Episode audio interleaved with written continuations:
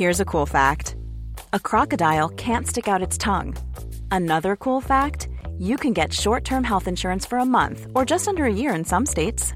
United Healthcare short-term insurance plans are designed for people who are between jobs, coming off their parents' plan, or turning a side hustle into a full-time gig.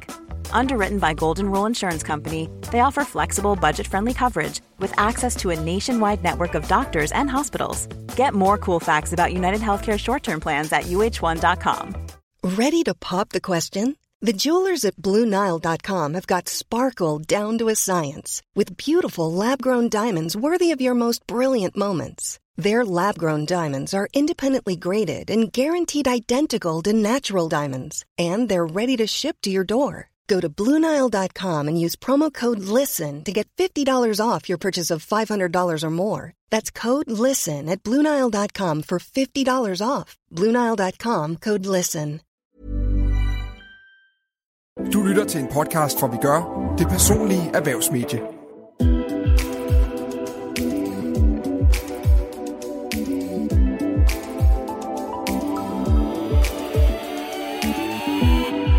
gør du, når du af økonomiske årsager bør fyre medarbejdere, som du ikke har lyst til at fyre? Og hvordan sikrer du, at dine medarbejdere hverken brænder ud eller går på kompromis med kvaliteten af deres arbejde? Det er nogle af dilemmaerne, vi kommer omkring i denne episode af Vi arbejder med det, podcasten, hvor vi hjælper med at løse dilemmaer i arbejdslivet. Din vært er mig. Jeg hedder Karen Haaning. Velkommen til dig, Minna Johannesson. Tak. Du er jo teaterchef på Teater Nordkraft, og lige her til at starte med, vil du så ikke fortælle os, hvad laver du i løbet af en arbejdsdag som teaterchef? Hvad laver jeg ikke? Altså, det skal siges, jeg er jo også instruktør. Så nogle gange instruerer jeg simple forestillinger, eller kigger jeg, når andre instruerer. Jeg har sådan meget svært at holde mig væk fra prøvesalen. Men ellers så altså, bruger jeg rigtig meget tid på lige nu. Og, altså, jeg er som forholdsvis en ny chef. Eller jeg startede for 2 år siden, midt i corona, ikke? Så rigtig meget tid har gået på corona. Mm. Så lige nu er det næsten som at starte forfra igen, og vi arbejder rigtig meget på at ligesom bygge op nogle gode strukturer, måden vi arbejder på, måden vi producerer på.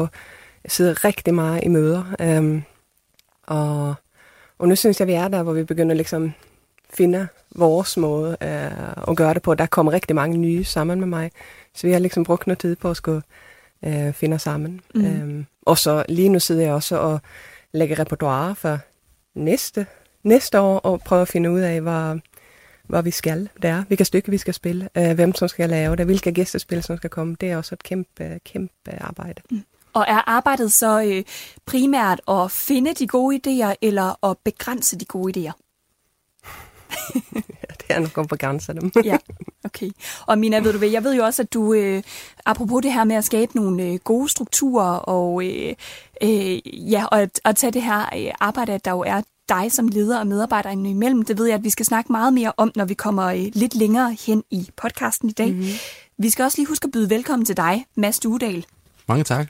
Du er regionsrådsformand i Region Nordjylland, og det har du jo været siden årsskiftet. Hvordan er dit arbejdsliv som regionsrådsformand blevet sammenlignet med, hvordan du troede, det ville være, dengang du vandt valget? Ja. Det er i hvert fald meget for forskellige dage. Jeg tror ikke, jeg har 2 dage endnu på et halvt år, der har lignet hinanden. Det er også meget hektisk. Vi har et sundhedsvæsen, som jo er det primære ansvarsområde, jeg er blevet pålagt. Og der er pres på. Der er virkelig behov for at være nærværende som politiker og være opsøgende, så jeg bruger rigtig meget tid på at besøge vores mange medarbejdere for at forstå, hvad det er for nogle udfordringer, vi står for, og hvad der skal til for at løse dem. Og så kan der jo fra tid til anden komme både store og små udfordringer. Det havde vi jo her for ikke så lang tid siden i regionsrådet, hvor vi jo desværre omkring vores nye supersygehus måtte ud og sige, at der mangler jo simpelthen over 1 milliard kroner, faktisk 1,3 milliarder kroner i forhold til at finansiere det. Og det er jo bare nogle af de ting, man aldrig havde håbet at skulle stå i, men når nu, at situationen er, som den er, så må man jo tage tyren ved hornene og se på, hvordan finder vi en løsning fremadrettet på området. Mm. Og hvordan var sådan en arbejdsdag for dig, dengang du her tidligere på ugen skulle stille dig op og fortælle på et pressemøde, hvordan budgetterne egentlig så ud? Nu plejer jeg altid at sige, at jeg aldrig har dårlige arbejdsdage, men jeg vil nok nuanceret at sige, at jeg har rigtig gode arbejdsdage, som knap så gode arbejdsdage, fordi det var da ikke en af de rare dage. Altså skulle stille sig op for en rullende kamera og forklare nordjyderne, at nu er et projekt, der allerede var skadet med over 0,5 milliard, skadet med 715 millioner yderligere, og vi forlænger tidsfristen med 2 år, så det går faktisk 4 år fra nu af, til vi kan tage imod den første patient. Det er jo ikke en nyhed, man har lyst til at give videre, og det er da klart, det tager dig også pænt menneskeligt, for man bliver da ked af det, ikke på egen vej, men på nordjydernes, fordi det handler om deres sundhed. Så det har været en frustrerende periode, vil jeg sige, men det var det rigtige at gøre, fordi nu har vi et fundament at stå på, vi ved, hvad udfordringerne er, og vi ved også, hvad der skal til for at komme videre. Så nogle gange så er det bare nødvendigt med en mindre god dag, for at kunne komme fremad. Og selvom I begge to har meget set til både i denne her uge, og ellers er jeg jo rigtig glad for, at I har valgt at komme med her ind i dag, fordi der sidder altså også nogle nordjyder derude, som selv har nogle dilemmaer i deres arbejdsliv, og I har også selv taget et par stykker med, som vi skal snakke om. Minna, vil du ikke starte med at fortælle om det dilemma, du har taget med fra dit eget arbejdsliv? Jo, jeg har taget et sådan kæmpe stort dilemma med, som jeg ikke forventer, vi løser her og nu. Men det er simpelthen det, som optager mig aller mest, og som jeg bruger utroligt meget tid på at prøve at finde ud af sammen med mine medarbejdere. Og det er, altså jeg står jo og leder for sådan 20 meget kreative, meget ambitiøse, meget lystdrevne mennesker. Mm. Og samtidig som vi har ligesom overst på vores liksom prioliste, når vi laver ting, kvalitet. Det må vi aldrig nogensinde gå på kompromis med. Og hvordan så kombinerer man liksom den ambition og den kvalitet med det at overholde antal arbejdstimer og at ikke brænde ud. Altså vi kommer fra jeg kommer fra en branche, hvor det er sygeligt meget overarbejde og sygeligt meget stress. Mm. Og yes. Det tænker jeg, det kan, vi bliver nødt til at begynde at handle på det. Vi kan ikke bare blive ved med at arbejde liksom, på den måde. Så how to do. Så dilemmaet, det handler i bund og grund om, hvordan sikrer man både, at medarbejder, eller hvordan sikrer man på den ene side, at medarbejderne, de ikke arbejder alt for meget og ender med at brænde ud, samtidig med, at de ikke skal gå på kompromis med kvaliteten af deres arbejde? Fuldstændigt. Altså det ville være det nemmeste at bare sige, så laver det bare lidt dårligere. Men det er jo ingen og allermindst mig interesseret af. Så man skal gøre det noget andet. Ja, og hvordan kommer det sådan helt konkret til udtryk i hverdagen, at der er nogle medarbejdere, som måske arbejder for meget, eller som kan være i fare for at brænde ud, set fra dit syn som leder? Jamen, det kommer jo til udtryk, at der er for mange overarbejdstimer, og der kommer jo udtryk af, at folk liksom får stresssyndromer, ikke? Symptomer. Ja. Mads, hvad tænker du om dilemmaet her, Minna hun har taget med? Ja, først og fremmest, så kan jeg jo virkelig genkende det, fordi inden jeg blev regionsrådsformand, var jeg jo kulturrådmand i Aalborg i 8 år. Og jeg ved jo, hvor ambitiøse og dygtige vores kunstnere er. Der er det bedste jo ikke engang altid godt nok, man vil virkelig give sit ypperste for at levere noget for publikum. Og så har man jo også været igennem en tænker jeg, nærmest historisk periode i forhold til, der har været covid-19, og der har været folk, som ikke har... Ja, som jo har været forment adgang til vores kulturinstitutioner, er blevet vendet til nogle andre nye vaner, hvor man måske ikke bruger kulturen så meget, og det kæmper man jo også med som kunstner og som direktør for et teater, for at få folk tilbage i sæderne igen. Og det kunne jeg godt tænke mig som det første spørgsmål at spørge Minna om. Har det ændret det pres, der er på deres skuldre? Er der blevet endnu mere stress i branchen på grund af det her forudsætninger, der ændrer sig også? Ja, 100%. Altså dels er jo hele branchen altså, ret slidt op efter de her 2 år, hvor altså, vi har jo ikke... Altså det var ikke så, at vi bare, nu lukker vi teateret og tager i sommerhus. Det var faktisk fordi, hvis man skulle få de her hjælpepakker, skulle man blive ved med at producere. Mm. Så vi har liksom produceret hele tiden. Sådan er det ikke alt, man har kunne vise, men man har hele tiden arbejdet ud fra sådan plan A, plan B, plan C. Ej, nu prøver vi at lave noget digitalt. Nej, ikke alligevel, for nu skal vi åbne. Så okay, væk med det tilbage. Ej, vi skulle lige flytte, for nu fik alle corona, så vi skal flytte premieren 2 uger. Altså, der har været ekstremt meget arbejdspres under det her 2 år. Så dels er liksom folk trætte, og så står vi for en kæmpe udfordring, hvor folk jo desværre ikke rigtigt har vendt tilbage. Og det synes jeg jo er, hvis vi lige skal starte med dilemmaer til sinds, det er jo, at man overtaler har en medarbejdergruppe, der er nedslidt og ambitiøse, men som bliver nødt til at præstere endnu mere for at få tingene vendt. Ja. Hvordan beder man stresset organisation om at præstere endnu mere i fremtiden? Det kan jeg virkelig godt forstå, og det er jo ikke ulige med det, man ser i sundhedsvæsenet. Med eksempelvis sundhedspersonale som sygeplejersker, der jo har løbet utroligt hårdt og hurtigt, og læger og alt muligt andet under covid-19, som vi jo nu beder om også at banke en masse ventelister ned. Og hvad, hvad gør man så der, Mads? Altså, er der noget, som du kender fra dit arbejdsliv, som kan hjælpe Minna i det her tilfælde? Ja, du skal i hvert fald... Først, altså, det handler om mange ting, men ledelseskultur. Man bliver nødt til at være åben og have en ærlighed omkring, at hvis du er presset, så skal det kunne tales om, uden det bliver et skyld og skam at skulle sige, at jeg har det faktisk ikke så godt, eller jeg kan ikke holde det der. Det skal være okay at sige, hvad kan jeg mestre, hvad kan jeg rumme? Det skal også være okay at sige, at jeg har brug for en pause. Og jeg ved godt, det med at få et åndehul i teaterverdenen er nok svært, fordi når musikken spiller, så spiller den jo sådan set bogstaveligt talt, så skal man møde op. Men man bliver nødt til at skabe et rum som leder, hvor det er okay at være ærlig om ens begrænsninger. Og det kan være svært, når der er pres på, men det bliver man nødt til at få en kultur, hvor det er okay at sige, i den her uge, der har jeg simpelthen ikke særlig godt, kan vi finde ud af noget andet, eller et eller andet, eller jeg har... syge børn derhjemme, det tror jeg, de fleste også, der er små børn derhjemme, kender, og så er de begge to ramt af skoldkopper, så er det måske ikke der, man kan præstere allermest. Så det, du må ikke forvente en A+-præstation for mig i dag. Måske er det okay med en B, og så må de andre jo præstere lidt bedre eller et eller andet. Så det med at være åbne og ærlig omkring det. Og så er det klart, alting er også et spørgsmål om ressourcer og forventninger. Fordi folk kan godt svømme med hovedet under vand i et stykke tid, men de skal altså op og have ilt på et tidspunkt.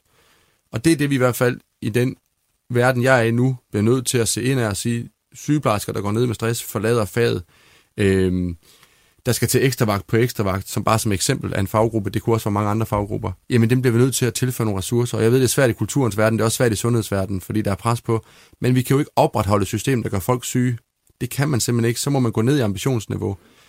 Det er lidt svært, når folk er ramt af kræft, der kan vi ikke gå ned i ambitionsniveau, der bliver vi nødt til at omprioritere, men så må man sige på et teater, så må der være lidt færre opsætninger, eller kommunen skal have lidt færre forventninger til det, man præsterer eller noget, fordi vi kan ikke have et arbejdsmarked, folk bliver syge af at gå på arbejde. Og Minna, hvad siger du til det? Fordi at nu siger Mads jo det her med, at for det første, så skal man kunne tale meget om det, og kunne tale om, hvis der er nogle medarbejdere, som er for presset til at kunne opretholde den kvalitet, som de nok også rigtig gerne selv lyder det til ved opretholde. Men Mads siger jo det her med, at nogle gange, så kan det være, at man bliver nødt til at gå på kompromis med kvaliteten. Hvad tænker du om det? Ja, det kan man jo blive i sidste ende. I sidste ende kan man jo blive det. Men der vil jeg helst ligesom ikke være endnu. Nej. Altså, jeg tror rigtig meget på det her på... Altså, at man som leder har et kæmpe ansvar. Og det er også sådan, vi arbejder lige nu. At ligesom, vi har sådan 2 strategier, vi arbejder rigtig meget. Og det ene er ligesom at planlægge sin tid. Det er ikke... nødvendigvis naturligt for kreative mennesker. Og planlægger sin tid er realistisk, og med en masse liksom buffertid. For hvad sker det så, når det ikke lykkes, det man tænkte? Ikke? Det ene er planlægningen, det andet er selvfølgelig prio. Ikke? Altså, her hele tiden arbejder ekstremt bevidst om, hvad betyder noget for publikum. Altså, og det er nemt at bare køre på, og så maler man bare stolerne, og man maler også understolerne, selvom aldrig nogen kommer se dem, eller man står og ændrer nogle gadelamper, fordi de bliver 2 centimeter for lange. Hvem fanden ser det? Altså, så det handler ekstremt meget om at hele tiden tale om, hvad betyder noget, ikke? Ja. Men så når det er sagt, ikke, så altså, første ligesom, step er, at man selv har ansvar for sin planlægning, og sin prio. Men i det øjeblik, man ligesom føler, at jeg kan ikke prioritere, jeg kan ikke planlægge, så er det hos mig. Ja. Og så kan man bare komme til mig og sige, hjælp mig med at prioritere, hjælp mig med at planlægge, eller jeg kan ikke gøre alle de her opgaver, du må tage nogen væk, og så er det mit ansvar at gøre det. Ja, så det du egentlig siger, det er, at I arbejder med at sænke kvaliteten på de steder, på de områder, hvor det er okay at sænke kvaliteten, fordi det ikke altså, er noget... hvor ingen ser det. Ja, fordi det ikke har den store betydning for publikum eksempelvis. Til eksempel, ja. Altså... Ja. Du nævner også det her med, at du hjælper dine medarbejdere med at planlægge deres tid, hvis de selv har svært ved det. Hvordan gør du som leder helt konkret det? Jamen altså helt konkret, så handler det om at få ned alle sine opgaver på et papir, og sætte sig og kigge som for det første... Hvilke er de vigtigste opgaver her? Og når man har set, altså, er der nogen, vi helt kan stryge? Er de 3 væk med dem? De er unødvendige, det er luksus. Og så sige, okay, men nu har vi det her 10 opgaver tilbage. Hvilke er vigtige? Hvilke skal du bruge 100% kræfter? For det her er noget, som kommer påvirke forestillingen. Ja, men det er måske de her 3. De her 2, 50% kraft. Altså, så ikke bare rækkefølge, men også, hvor meget kraft lægger man i det man gør, ikke? Ja. Hvem kommer se den her flyer? Kommer 10.000 mennesker se flyeren, så skal vi godt nok prioritere tid på den. Eller er det bare en flyer, som 15 mennesker i aften skal se, så kan vi ikke bruge 10 timer på at lave den. Altså, det handler jo også om selvtillid, ikke? Det der med at planlægge, at man kan jo faktisk, det er noget, jeg har begyndt selv. Jeg var sådan total arbejdsnarkoman, før jeg fik børn. Og der var man liksom nødt til at begynde at sige, at jeg har ikke 30 timer i døgnet mere, utan nu har jeg 2 timer til at forberede en forestilling. Det er det, jeg har. Ja. Så jeg er nødt til at finde på den fede idé der. Og det kan man. Altså, ja. det skal man også ture og tro på, at man kan være sådan kreativ på skematid. Altså tit frigør det noget ret fedt. Men også det der, at man stoler på, så det var en fed nok idé, jeg fik på de 2 timer. Jeg behøver ikke også tænke hele natten, for alligevel i sidste ende plejer man alligevel komme tilbage til det, man startede med. Ikke? Men lige præcis, nu synes jeg, børn er et godt eksempel. Man tror altid, man får mere travlt af det, og man får travlt af at have børn, men det tvinger også en til at prioritere. Ja. Og det synes jeg, den øvelse, en leder skal give sine medarbejdere, også selvom de ikke har fået børn, og sige, I bliver nødt til at prioritere, og jeg skal nok hjælpe. Og jeg synes, det er den helt rigtige strategi. Den der ærlighedsstrategi, hvor vi også taler om, perfektionistisk kultur, er det noget, der fremmer noget som helst, hvis det er helt ned i detaljen, og det er det jo nok næppe. Og det er jo sådan, hvis man skal op i helikopteren, det er jo et samfundssyndrom lige nu. Vi ser de undersøgelser, der bliver lavet hver 4 år, en sundhedsprofil i Danmark, som viser, hvad er temperaturen på danskernes sundhed. Og den nyeste, der blev lavet her ved årets indgang, den viser, at over halvdelen af alle unge piger i Danmark, de vurderer selv at have for meget stress i livet. På 10 år har vi fordoblet antallet af både unge mænd og unge piger, der har for meget stress i livet. På 10 år bare. Ja. Det er jo helt vildt. Og jeg så sådan en indslag med en pige, der havde et skilt til hænge over, så hun var ramt af det her præstationskultur, hvor der stod noget i retning af, hvis godt ikke er det bedste, så godt ikke godt nok. Altså hvis man lever efter den devise, ikke også, at det altid skal være den bedste hver eneste dag, og male undersiden af stolene, så kan man ikke holde det ud. Ja. Og der bliver ledelse det absolut vigtigste værktøj.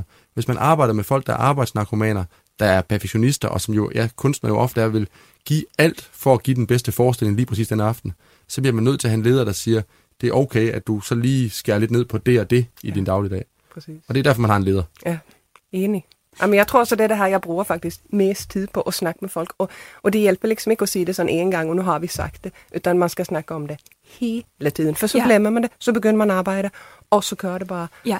Okay, så kan du mærke, om det virker? Altså, har det gjort en forskel, efter at I er begyndt at tale noget mere om prioriteter? Altså, det er det, og vi, altså for det første har i hvert fald alle blivet ekstremt bevidste om det. At det der, at man kan ikke bare køre på, og man kan ikke bare tænke, hvis jeg ikke gør det, så bliver det jo ikke gjort, så jeg gør det bare. Altså sådan kan man ikke tænke, så det må man give over til, det er mit problem at løse. Det er ikke, altså det ansvar skal det ikke tage. Det er jeg, som skal liksom tage det ansvar, ikke? Ja. Så jo, der sker rigtig meget, men altså grunden til, at jeg har det med, det er, for det er jo ikke løst, det er jo ikke sådan. Nej. Og det er et samfundsproblem. Ja. Det er selvfølgelig i kulturlivet, men det er rigtig mange steder, det er. Ja. Vi har simpelthen givet hinanden nogle forventninger om, at perfektionisme, det er det, som der er vores målestok. Altså det perfekte. Og det går jo ikke. Altså det må vi bare sige. Og det er som om, at her efter corona, der er opstået noget i folk, som gør, at det slet ikke, det hænger ikke sammen længere. Nej. De hang måske lige med fingerspidserne før, men nu er det ligesom, at nu krakelerer det for nogen. Ja. Og tror, hvis det er, som du siger, Mads, det her med, at perfektionisme er det i målestokken, giver det så et andet ansvar til ledere i dag, sammenlignet med, hvad det har gjort før? Ja, i den grad. Altså ledelse har aldrig været vigtigere end nu. Det har altid været vigtigt, men især med den nye generation, der kommer, kan man godt sige, det kan vi se, de har helt andre forventninger til et arbejdsliv. Der er rigtig mange ting, der skal realiseres, og arbejdet er ikke bare i sig selv det, man ønsker. Der er også alt muligt, man skal også løbe en triathlon, eller være på Instagram, og være populær og alt muligt andet. Og få det work-life balance ind i de forventninger til livet. Der bliver også nødt til at være nogle stærke ledere, der også tager diskussioner, som kan være svære omkring, hvad kan du forvente af livet, og hvordan skal du prioritere dit arbejdsliv osv. For ellers hænger det simpelthen ikke sammen. Minna, tak for at tage dilemmaet med. Det var interessant at høre, hvordan I helt konkret arbejder med det ved Teater Nordkraft, selvom jeg godt ved, at det stadigvæk er noget, der skal arbejdes på og svært at løse i dagligdagen. Og tak for din input, Mads. Har du et dilemma i dit arbejdsliv? Send det til arbejde@vigør.dk. Afsenderne af dilemmaerne er altid anonyme. Vi skal lidt videre, fordi vi har også et dilemma, der er kommet fra en af vores lyttere. Det kommer fra en, som skriver: Jeg er blevet kaldt til jobsamtale i København. Jeg er glad, fordi det virker som et spændende job, og fordi jeg er nyuddannet og helst ikke vil gå ledig alt for længe. Men jeg synes også, det er langt at flytte væk fra familie og venner i Nordjylland. Det er svært, om jeg skal flytte for min karriere, hvis jeg får muligheden, eller om jeg skal blive i det trygge og se, hvad der sker. Yes, så en lytter, der er i tvivl, skal vedkommende rykke til København, hvis jobtilbuddet det viser sig, eller skal vedkommende blive i Nordjylland, som er tættere på familie og venner? Er der en af jer, som har lyst til at ligge ud på den her? Altså nu står jeg jo her, som I kan høre ikke er dansk, men som har flyttet fra det hele. Og det har jeg virkelig ikke fortrudt et sekund. Altså jeg tror jo altid, man skal tage chancen. Altså jeg kan godt, det er jo hårdt, det er pisse hårdt. Altså jeg græd der de 3 første måneder, når jeg startede på teaterskolen i København. Men det går jo over, og hvis det ikke gør, så kan man jo flytte tilbage. Altså man kan jo altid fortryde. Mm. Det er jo det fede, at liksom man tager jo kun et valg til, man har taget et andet. Ikke? Så, altså, jeg vil altid sige, at man skal tage chancen. Altså, længere væk er det jo heller ikke. Nej. Det er en time med flyve. Og selvom, og du siger, Minna, at det var hårdt, men du valgte at tage chancen. Hvordan kom du frem til, at det vægtede mere at prøve noget nyt og tage den her chance, end at tænke på de ting, du mistede, også ved at flytte fra det sted? Jamen, jeg ved ikke, det hænger vel også sammen, det der med at være unge, at man skal jo, altså, man skal jo flytte hjemmefra, og man skal jo ud og prøve nogle ting, og det var jo noget, som jeg, altså, det var jo sådan en drømmechance at komme ind på den teaterskole, så det kunne jeg jo ikke, altså, det var jo intet, som kunne måle sig med det, ikke? Men jeg opgav også rigtig meget, og jeg kunne mærke på et tidspunkt, at altså, hvis jeg virkelig skal kunne gå all in på det her, så kan jeg heller ikke køre hjem til Sverige hvert uge. For det, altså det vigtigste ting, altså alt det sociale ting, det udspiller sig om weekenderne, ikke? Og hvis man ikke var med til det, så kom man aldrig rigtigt ind i det. Så jeg der var nogle år, som jeg næsten ikke var i Sverige, hvor jeg faktisk mistede virkelig mange venner. Men så fik jeg nye. Ja. Og så fandt jeg en mand, som jeg stadigvæk har i dag. Så altså... Ja, så det vil sige, at i den historie ligger der jo egentlig også en læring i, at hvis du går med de nye muligheder, jamen, så er der også oftest et eller andet, som du bliver nødt til at vinke farvel til. Ja, og det er jo bare en sådan naturlig udvikling i livet. Altså, man kan ikke få det hele, helvede. Det er også noget, vi skal lære på tale om den liksom mentalitet, som er nu, at vi tror, vi kan få det hele, vi tror, vi skal kunne det hele, i stedet for bare... sige, at nej, jeg kan kun få halvdelen, altså, så må jeg vælge. Men det er virkelig svært for mange. Ja. Mads, hvad tænker du om både det, Minna fortæller, og det dilemma her, der kommer fra lytteren? Ja, i forhold til dilemmaet, så vil jeg sige, spred vingerne ud og flyv. Prøv dig selv af her i verden. Det lyder også som om, at vedkommende er et godt sted i livet i forhold til at skulle prøve sig selv af. Det lyder som om, det ikke er en, der har et job at sige farvel til. Det er heller ikke, som det står fremskrevet, en, der har små børn, hvor det er vigtigt, at bedsteforældre er tæt på. Jeg tænker, hvis ikke man skal prøve sig selv af at se verden eller Danmark i den alder og i det tidspunkt i ens liv, så kan det blive svært sidenhen. Og man kan jo altid fortryde og sige, det var ikke mig, men så er jeg da prøvet, hvordan det vil være at bo udenfor for det område, jeg har boet i altid. Og så er det jo også, altså, vi må også bare sige, at vi er lige nu i et samfund, i et arbejdsmarked, hvor man ikke kan forvente at få et job lige rundt om hjørnet. Især hvis man har læst en akademisk uddannelse inden for visse fag og så videre, så bliver man også nødt til at ville flytte efter det, hvis man vil have job inden for den branche. Det er der jo rigtig mange, der vil. Når man bruger 5 år på universitetet, er det jo vitterligt ofte, fordi man brænder for det. Så det med at flytte efter et arbejde, det må vi nok anerkende, det kommer man til at skulle gøre i stor grad, også i fremtiden. Men så får man jo foden indenfor, man får så noget på sit CV, og så er det jo lettere at søge tilbage igen. Så man kan også se det her som ikke bare et forsøg på at frigøre sig fra det, man kender og prøve noget nyt af. Det kan også være et godt karriereskridt, hvor man får noget med, og så kan man jo altid tage ud for at vende hjem igen, og så er man da blevet erfaring og klogere, og måske flere venner, og måske en mand og alt muligt andet. Det kan tiden jo så vise. Og et barn og et hus. Og et barn og et hus, ja. Og så kan det blive svært. Altså, mine forældre, de kommer fra Vejlegnen, de flyttede til Nordjylland, da jeg var 1 år gammel, og de tænkte, de skulle bare lige blive boende i Nordjylland, til jeg var 5 og skulle begynde i skole, så var det på tide at vende tilbage. Og de bor her stadigvæk. Altså, jeg er 38 år gammel, så nogle gange så ved man jo ikke, om græsset er grønnere på den anden side eller ej, men hvad man plejer at sige, det er jo de der omveje, du tager på din rejse, som du ikke har skrevet ind på kortet. Det er jo altid dem, der bliver de sjoveste dele af turen, som du husker bagefter. Og nogle gange, så skal man prøve sig selv af, og så må man se, hvad livet giver en. Og kommer det med nogle trælse følger, så kan jeg jo sagtens fornemme her at flytte tilbage igen. Så er det jo prøvet. Ja, så I siger begge to, spring ud i det. Ja. Måske giver det meget mere, end det tager, og hvis det omvendt er noget, du fortryder, jamen, så kan du altid komme tilbage til Nordjylland igen. Meget gerne komme tilbage til Nordjylland igen, det sætter vi pris på. Min plan var også bare at bo her i 2 år, ja. Og nu er jeg der på mit 11. i hvert fald, og jeg har ingen plan om at nogensinde vende tilbage nogen andre steder. Nej, vi er glade for, at du gerne vil blive her, Minna. Tak for jeres input begge to. Vil du have personlig erhvervsjournalistik, der peger på løsninger? Det får du på Vi Gør. Vi skal lidt videre, fordi Mads, du har også taget et dilemma med fra dit eget arbejdsliv. Hvad går det ud på? Ja, det er et dilemma om, hvordan man som leder også nogle gange skal træffe nogle svære beslutninger, fordi at man bliver nødt til at prioritere. Det er jo en del af lederrollen. Det er, at når tingene bliver svære, så ser folk jo på lederen og siger, hvad vil du så vælge? Og nogle gange så er der ingen lette løsninger, men der er nødvendige løsninger. Og helt konkret i det her tilfælde, så står vi jo i en situation, hvor der er pres på vores sundhedsvæsen. Altså, når vi tager ud på sygehusene, så kan vi se patienter på gangene. Vi kan se flugt fra visse faggrupper. Det er svært at rekruttere eksempelvis sygeplejersker. Og derfor så bliver vi nødt til at tilføje nogle ressourcer, så de her folk, der er tilbage i sundhedsvæsenet, de kan få nogle flere kolleger. Eller også så er jeg faktisk oprigtigt bekymret for, hvordan vi skal gøre det attraktivt at være social- og sundhedsassistent eller sygeplejerske eller læge i fremtidens sundhedsvæsen. Og der er nu engang de penge, der er. Så derfor så skal man også finansiere de her ekstra kolleger. Og det, jeg har valgt som regionsrådsformand, det er jo så at sige, i det budget, vi lige har lagt, at så må vi finde nogle penge ved at spare på administrationen. Faktisk 15 millioner kroner, det er ret mange mennesker her, der skal spares på. Og det er simpelthen fordi, jeg mener lige nu, der er der så meget pres på vores sundhedsvæsen, at det er det eneste for mig at se ordentligt at gøre, hvis ikke vi skal stå med en meget større udfordring i fremtiden.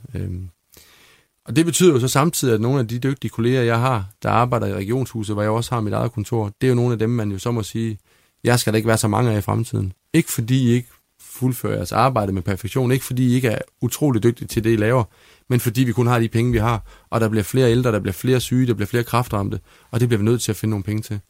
Og det er det, vi har gennemført, og vi har gennemført her i budgettet, og det kan jeg da sige, det er da ikke verdens sjoveste besked at give til medarbejderne i huset, som jo så må leve med frygten for, hvem er det, der ikke skal være der længere.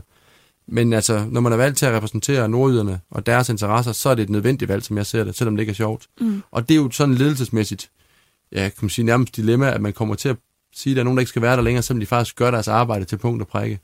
Det er ikke sjovt, men det er derfor, man er der. Så det vil sige, at dilemmaet det består egentlig i, at i bund og grund, at du har nogle økonomiske årsager, der gør, at der er nogle medarbejdere, som egentlig gør et rigtig godt stykke arbejde, som du bliver nødt til at sige farvel til for at få penge et andet sted. Ja, jeg tænker, at det er jo ikke bare en offentlig sektor. Det kan jo også være en virksomhed, der skifter sit fokus i forhold til ny strategi, nye lande, de skal være til stede. Og så skal man jo ringe måske til nogle meget dygtige medarbejdere, der sidder et andet sted og sige, I har gjort alt, hvad I kunne, også til punkt og prikke, men vi har bare fået en ny strategi. Ja. Og det er jo det, jeg står i her. Verden ændrer sig hele tiden. Der er mere pres på sygehusene. Mm. Jeg er ude og besøge nogle sygeplejersker med på en aftenvagt. De første 6 timer, der fik vi hverken lov at sidde ned eller drikke, og de løb jo simpelthen rundt, og til sidst der var det lige før, man skulle til at aflyse operationer, fordi der var så meget akut. Altså det er den virkelighed, sygeplejersker og læger og andre personaler møder ind til, og det bliver vi nødt til at gøre noget ved. Men det er ikke let at skulle fortælle, for det lyder som om, det er let nok bare lige at finde noget i en administration, og så hænger det sammen. Men det er jo også rigtige mennesker, kød og blod, der sidder og har en vigtig funktion. Ja. Ja, så du har vidst, altså du gik til valg på, at du ville skære i administrationen, men hvordan var det så? Altså nu var det over 1 år siden, at du stod der og gik til valg på det, men hvordan er det så nu at stå i, at der er nogle af de medarbejdere, som du siger, at du selv går rundt blandt i dagligdagen, at de så skal fyres? Det er da ikke verdens sjove situation, men som jeg sagde før, det er en nødvendig situation. Jeg tror, måden man håndterer det på, er det afgørende. At man ikke går og putter med dig og lader en eller anden leder et sted ned i rækken komme og sige, det er sådan, det bliver. Så jeg valgte jo så også, da jeg tiltrådte, at kalde alle medarbejdere i huset ind og sige, nu er jeg valgt. Og I skal bare vide, det bliver det og det og det, jeg kommer til at lave forandringer. Vi skal se på en ny ledelsesstruktur på vores sygehus, vi skal se på administrative besparelser. Og jeg har respekt for alt, hvad I laver, og jeg er ikke i tvivl om, I er de bedste til det. Men vi bliver bare nødt til at prioritere anderledes. Så det der med at være oprigtig og åben og stille sig op på ølkassen og selv sige det, det har været vigtigt for mig.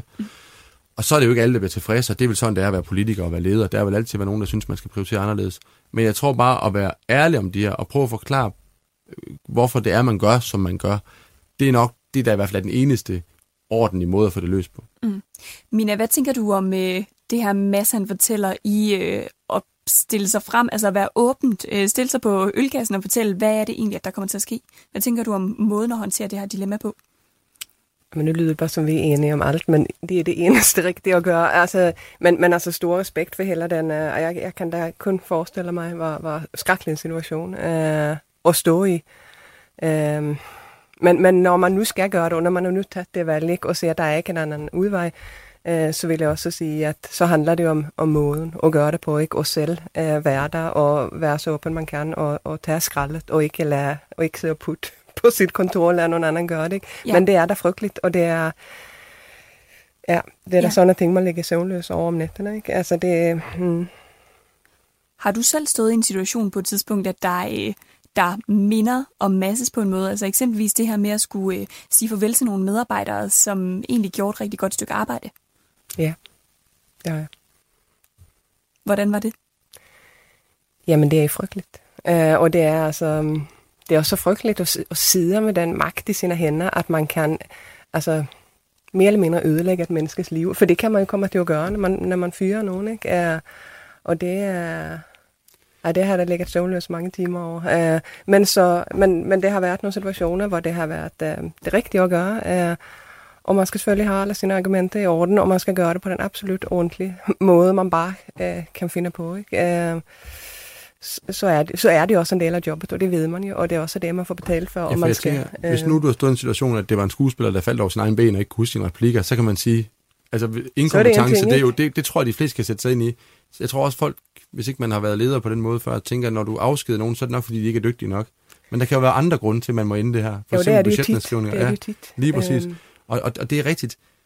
Udefra set, så lyder det jo som en meget let ting at sige, men så skærer vi bare det der, men det er jo et menneske, og man holder jo en del af deres liv i ens hænder, og hvis der er noget, vi ved, der er vigtigt for danskerne, så er det deres arbejdsidentitet. Vi bliver jo vores arbejde, så på den måde, så er det jo en...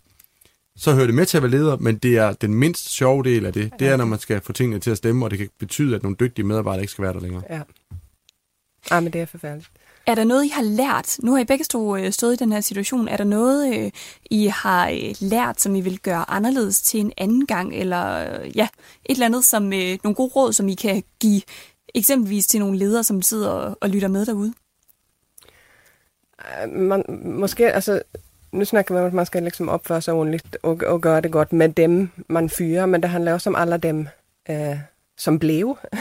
Altså det er også en vigtig diskussion, hvordan man formidler det her til dem, og det er nemt at sætte skræk i et hus, hvis folk begynder at blive fyret, og begynder at omstrukturere sig, eller begynder at tænke, sådan er det mig næste gang, og man var meget tydelig med, hvordan man kommunikerer med dem. Og både hvorfor det skete, men også, var jeg ligesom fremtidsudsigterne, kommer det her ske igen, eller var det ligesom er det en lukket situation, eller... Ja, og jeg tror altså ligefremhed og ærlighed... Det er det vigtigste. Det skal siges, som det er, så skal det gøres så over det, som det overhovedet kan lade sig gøre. Men generelt omkring det med at tage svære beslutninger. Altså nu, jeg var jo så privilegeret at blive rådmand, da jeg var 29 år gammel. Jeg havde ingen ledelseserfaring, pludselig så var jeg leder for hele sundheds- og kulturforvaltningen. Og jeg kan huske i starten, når folk kom ind med nogle konflikter, og det kan jo være stort og småt, men det kunne være en kulturinstitution, der havde brug for 1 million for at kunne lave et eller andet, eller nogle andre ting. Eller det var nogen, der havde behov for, at vi ikke sparede der, hvor vi havde lagt op til. Og der kommer mange ind på en politisk kultur.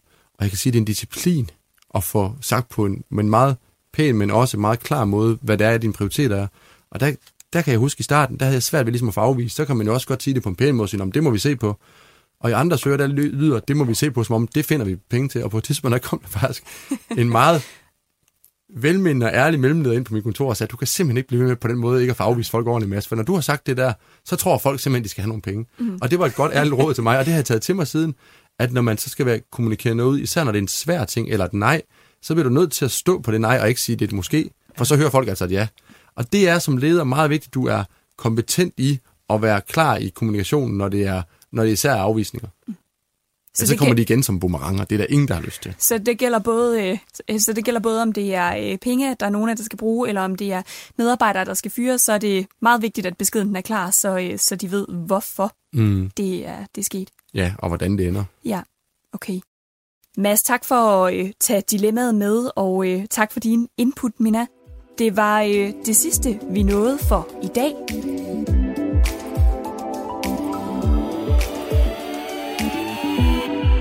Minna Johannesson og Mads Duedahl, mange tak, fordi I vil hjælpe med at løse dilemmaer i arbejdslivet, og tak, fordi I vil fortælle om jeres egne. Også tak til dig, der lyttede med. Husk, at du altid kan skrive til arbejde@vigør.dk, hvis du har et dilemma i dit arbejdsliv, du gerne vil have hjælp til at løse. Afsenderne af dilemmaerne er altid anonyme i podcasten.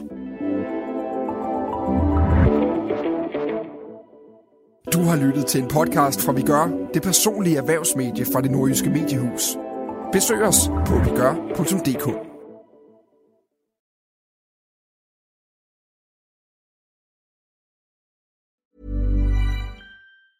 Mom deserves the best, and there's no better place to shop for Mother's Day than Whole Foods Market. They're your destination for unbeatable savings, from premium gifts to show-stopping flowers and irresistible desserts. Start by saving 33% with Prime on all body care and candles. Then get a 15-stem bunch of tulips for just $9.99 each with Prime. Round out Mom's menu with festive rosé, irresistible berry chantilly cake, and more special treats. Come celebrate Mother's Day at Whole Foods Market.